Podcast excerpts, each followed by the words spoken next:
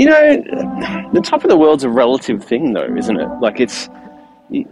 I mean, yes, of course, I can't sit, you know, can't stand here and, and lie to you and go, oh, no, it's great. Listen, I've had a very, very, very fun last few years from a work perspective.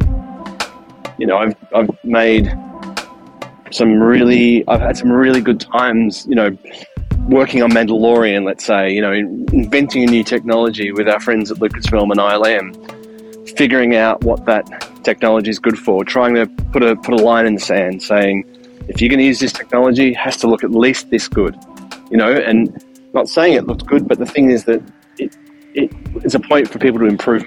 And then going on to something like Dune, which, you know, I've been working with Denis Villeneuve was a dream, you know, and, and had a great time, great crew, great bunch of people, and then going on to Batman. So yeah, no, I've had a very good run uh, from a from a creative standpoint.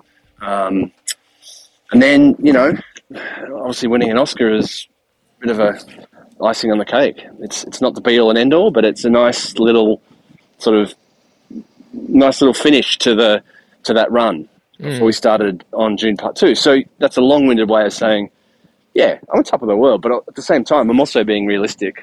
Where I'm like, well, right. The the, the story doesn't finish here, does it? Right. I guess that's one of the things I'm curious about. Like, at some point, you know, I think we we set all these little goals for ourselves of things we want to do, and you know, it's constantly that experience of the mountaintop moving, and you get to to one thing, and the next thing comes up. What do you like? How do you recalibrate at that point where? You know, not that it is the mountaintop and it is a momentary mm-hmm. state, but it's like, how do you even decide what's next now? You know, it's like, well, I've got an Oscar, I've got this, that, and the other thing. Like, what's left to do? Yeah, I, it's a good question because the thing is that a lot of people assume that the Oscar is the ultimate goal. You know, we're driving down the road. Why? To get to the Oscar. That's what a lot of people assume that, particularly people who are not in our business. Um, they assume that, okay, well, I'm only doing what I'm doing to get an accolade, which is nothing further from the truth. In fact, it's, it's actually almost a negative thing because suddenly it pits an award like that pits me against another cinematographer, you know, and then it becomes a competition, which filmmaking is not a competition. It's the opposite of a competition. Like filmmaking is a collaborative process where where there's room for everybody's ideas um, and different types of cinematographers and different types of cinematography. So in some ways, you know, that wasn't really a a target. But what I think what, what's what's a bigger question, and it, and it and it does pose a question, is what to do next. You know, like what, what do I do next? That's the thing. It's like what do you do that that still gives you that feeling of getting up, wanting to get up in the morning to get out and shoot. Like, what's is it a different type of story? Is it a different type of technology? Is it a different type of genre? Is it a different job? You know, do I do I stay a cinematographer? Do I expand? I mean, I've been, you know, on Mandalorian, I was, uh, you know, credited as DTP, but I was also a co-producer on Mandalorian. You know, working on a film now going forward where I'm also um, in that role, which is a, a, a, bigger role than just a cinematographer. You know, what do I do differently? I don't know. It, it, it's about, I guess it's about just making sure that you're excited to get up in the morning, that you're doing the right job, regardless of how much it pays, or regardless of how much, how many accolades it will get or could get, but that it actually excites you. You know, what are you getting out of it? Are you enjoying a particular new technology, new camera, new lens package that you're relearning? You're shooting a different format. You're shooting like 916 for Snapchat rather than 16.9 for TV. Like, what is it about the the job that is giving you something back rather than you just giving to it. Like you've got to take something from each job. Like you've got to selfishly, you've got to learn something each job. You've got to, you know, not just the cash. I mean, we all know why we do, why we need cash, but it's got to be more than that. You know, that's why I think that's why I'm in this business is because I'm constantly being challenged and I'm constantly being scared. I'm trying to being given challenges about how do I do something differently or better than the last time I did it or last time someone did it or like, you know, I mean, we're yeah, we're we're soon to start on Dune Part Two. I mean, it's got to be better, mm. doesn't it? got to be better. Otherwise, what's the point of doing it? You know, and it's going to be. That's so exciting, man. Yeah, so I'm I'm curious, like, because I I totally agree with that. I think something that I you know learned the hard way for myself shortly after we talked last time, you know, after Rogue One, was this idea of like the and I, would be curious, I guess, to know, you know, what, you're already obviously so high up in the echelons, but like once you win an Oscar, I feel like there must be some degree of, you know, now you've got ad agencies who maybe weren't keeping track of features that are wanting you to shoot commercials. Like you have all, you have a potential glut of opportunity and now you have to sift through a million options of people want to who want to give you a bunch of money to make really cool stuff and decide like yep. what do I actually want to do and I feel like my experience was that uh, the glut of opportunity is almost harder than the absence of opportunity. So like what do you how do you say no to stuff and how do you decide, you know, in, as a guy who could shoot anything what you actually go do? Well, it, it has to light it it has to light a fire. It has to ignite something it has to give you, as I was saying before, it has to give you something back. Uh, and that, that something uh, is rarely cash. It's rarely, rarely, rarely cash. Now, that's not to say I haven't done jobs for cash, and of course I have, like everyone in, on the planet. You know, I've had to. Um, but if you if your north star isn't that, if your north star is the um, is the is the that ignition, that fire, then I think it becomes quite clear what you have to do out of that that that plentitude of options. Let's say. I mean, uh, I will say this. I, am I've already um, I've already signed on for a movie, so therefore I, I, I, don't have those opportunities. So I don't have that problem. If it if you want to call it a problem, you know, like I don't have that staring me in the face right now. But but I know what you're talking about, and I, going forward, um, whether or not an Oscar has given me more opportunity or actually less. I mean, what? Listen, that's a you could argue that it's actually given me less. Some people have said because people won't call me for that really cool indie hundred thousand dollar feature that they're they're getting up that mm. is going to light my fire. And maybe they they will never offer that to me because they'll be like, oh, there's no way that guy will do that. Whereas actually, as a part of an opportunity, I might because it might really talk to me at that point in time. So yeah, you, I don't know. There's no right or wrong answer to that, but it's all about it's all about igniting that passion, the creative passion, and being happy and content. Not because somebody says you should be happy and content because you're doing a, big movie, let's say, or a big commercial, or a, you know, working with this latest bit of kit, but because you've actually uh, excited internally. So that would be the thing that I would be kind of trying to say to anybody. That's what I have to t- also. I, I have to tell it to myself too, because you know, there's two there's two different voices in one's head. One is the heart, and one is the head. You know, there's logical reasons for doing things. Your head's saying, "Well, if you did this, it could lead to that. It could be a stepping stone, and that director knows that director, so therefore, you know, dot dot dot. The logical but then there's the heart that makes no sense whatsoever, and very often makes makes illogical uh, choices. Um, but they're the right ones because it's your it's your heart and soul, and particularly in our industry, as creative people, we have to be in tune with that with that heart and soul. Mm how do you balance or manage because like you always strike me uh, and it's one of the things that i have really respected to be honest is like for a high level uh, filmmaker you're a very accessible person. And you mentioned this idea of like the sort of the paradox of sometimes losing opportunity as you uh, are perceived in certain ways. How do you manage that idea of like being accessible versus I don't know, just sort of like you, you don't want to be too accessible because you've got stuff you're doing, but you also don't want to to lock out things and just put your. It, I don't get the sense that you want to be in this hyper exclusive club of only talking to ASC members or anything. So, like, how do you manage that? I mean, obviously, one needs to um, uh, protect their own mental health. And when I say that, I mean it like time and also time with family. You know what I mean? Like you have to prioritize yourself and your family over over anybody else, which it does get harder. The more the more formats you have, the more you know, um, the more mediums you have to communicate, the more opportunity you have to communicate, which puts more pressure on you to communicate. Um, so I don't know. I try and balance that. You know, I try and balance it. But you know, the thing that that really excites me about this business is the stuff that that non ASC members are doing. I mean, listen, I'm not going to. I'll use ASC member as working professional photographer, code four, working professional photographer. Um, there are people who are doing really cool things with prosumery type lenses and cameras and lighting and you know and, and computer graphics and Unreal engines who are not classic traditionally trained cinematographers. And I love, I get inspired by seeing other people, uh, other other people's voices.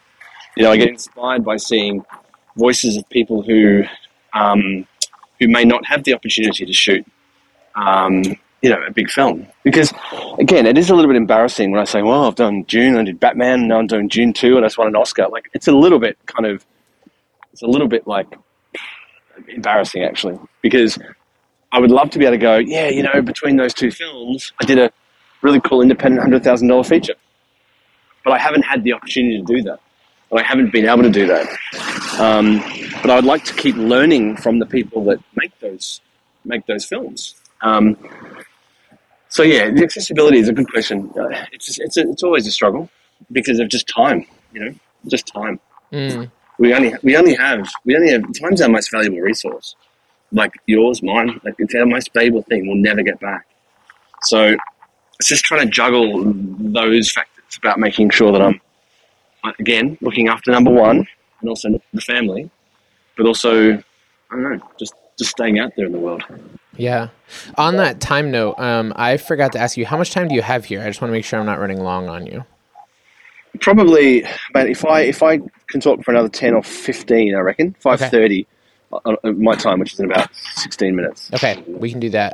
Um, on that note, then back to like because I was thinking about this actually, and and this is another thing that I really respect about you is the sort of I guess I would just say it's like a lack of pretension. But even for me, it was like when I took a step back from like shooting.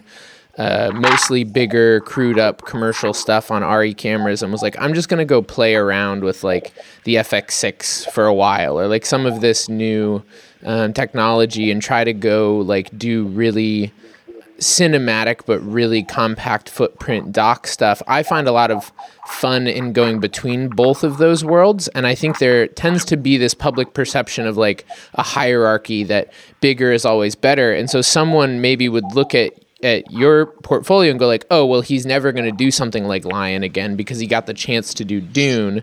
But I don't mm. get the sense that. how do you think about those two sorts of like approaches to filmmaking? Is one worse, and the goal is just to do you know billion dollar features, or like what's what's the joy of doing things small?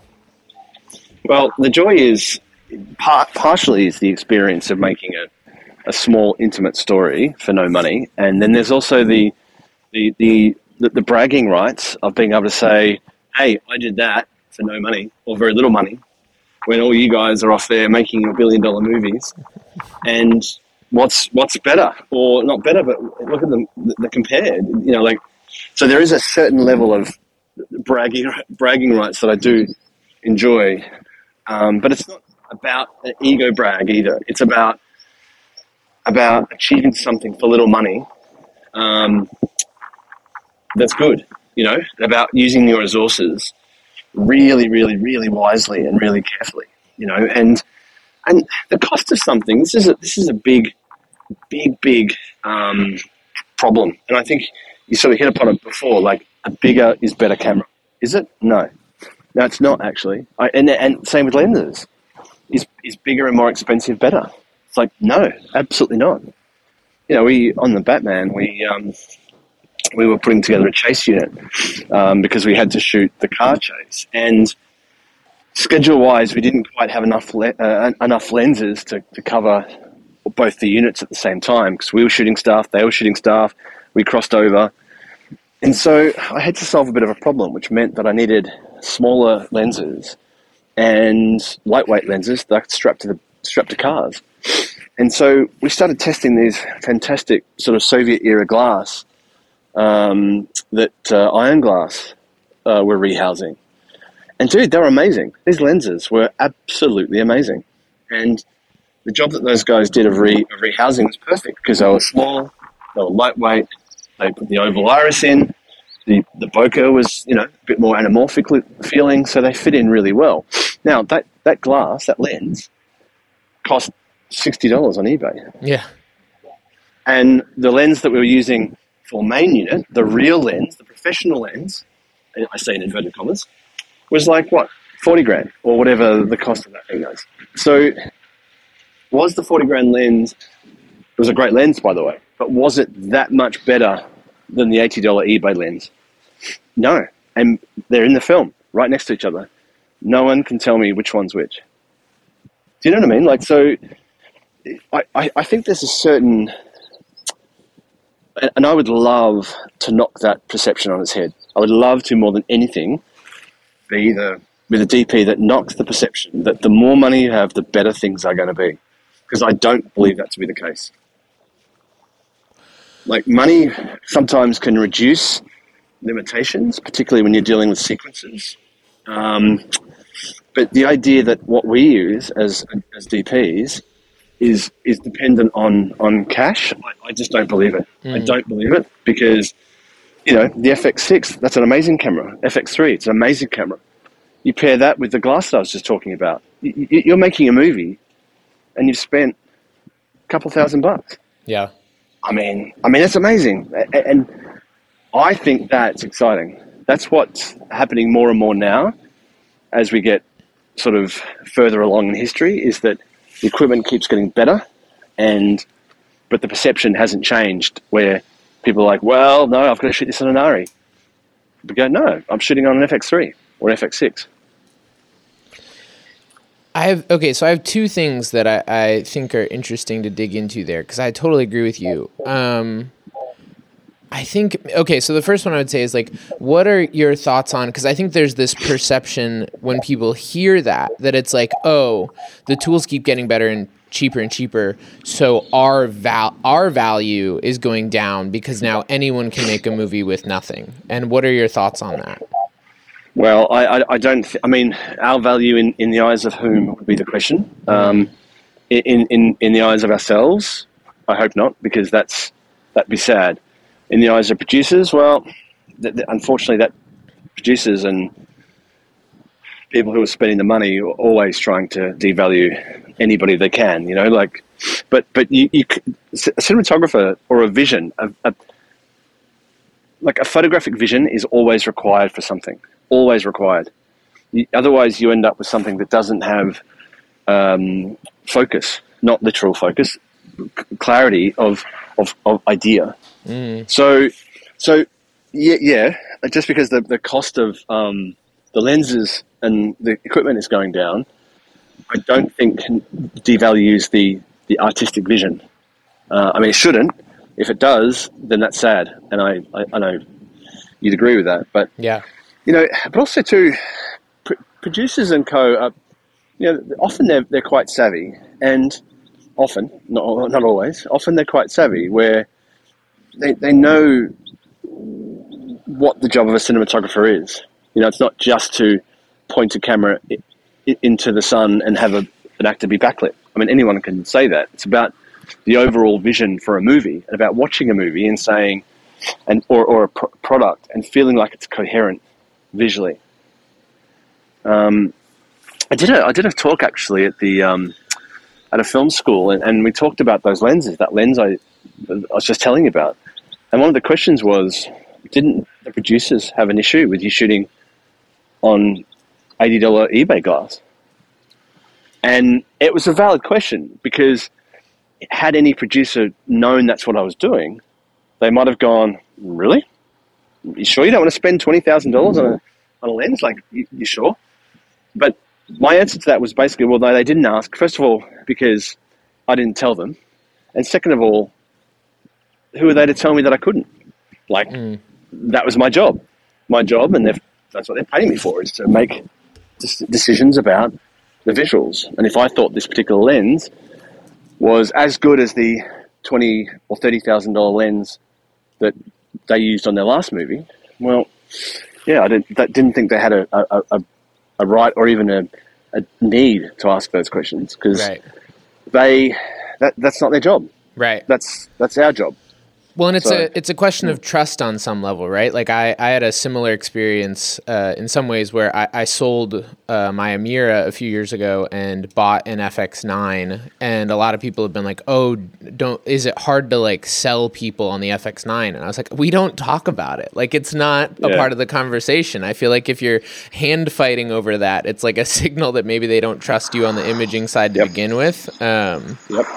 so on that, like I would be curious any thoughts you have on because I've been I've been trying to dig into this idea of like something that I found um, a lot in in commercials specifically, but I think it, it happens. You know, it's sort of the nature of the universe is the cost of, of our desire for certainty and this spiral of we're going to spend more money to try and be sure of an outcome so then because we're spending more money we need need more insurance and you get this sort of like production bloat that at some point you lose all ability to be nimble and creative um, because you're just sort of getting into this like pure execution insurance mode. And to me, there's this element of creativity that requires uncertainty. And so I would just be curious your thoughts on that, especially now that you are doing hyper, hyper expensive movies. Like, how do you mix the need for some level of certainty and with the ability to be creative and figure things out as you're going?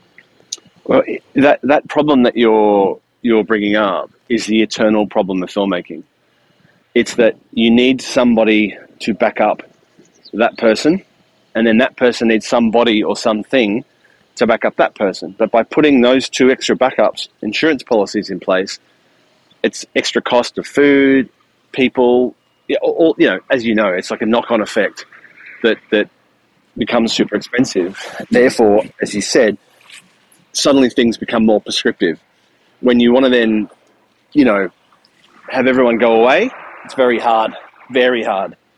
I just did a, um, I did a commercial um, with Chloe Zhao uh, recently, well, fairly recently, probably late last year, and Chloe loves to work with no, no, no crew, and so she said very early in the day, "Listen, guys, I really appreciate you guys being here, but come magic hour, I need all of you to go away." Um, and she said in a very nice way, very respectfully. Um, and this is why I loved working with her, and so I love working this way.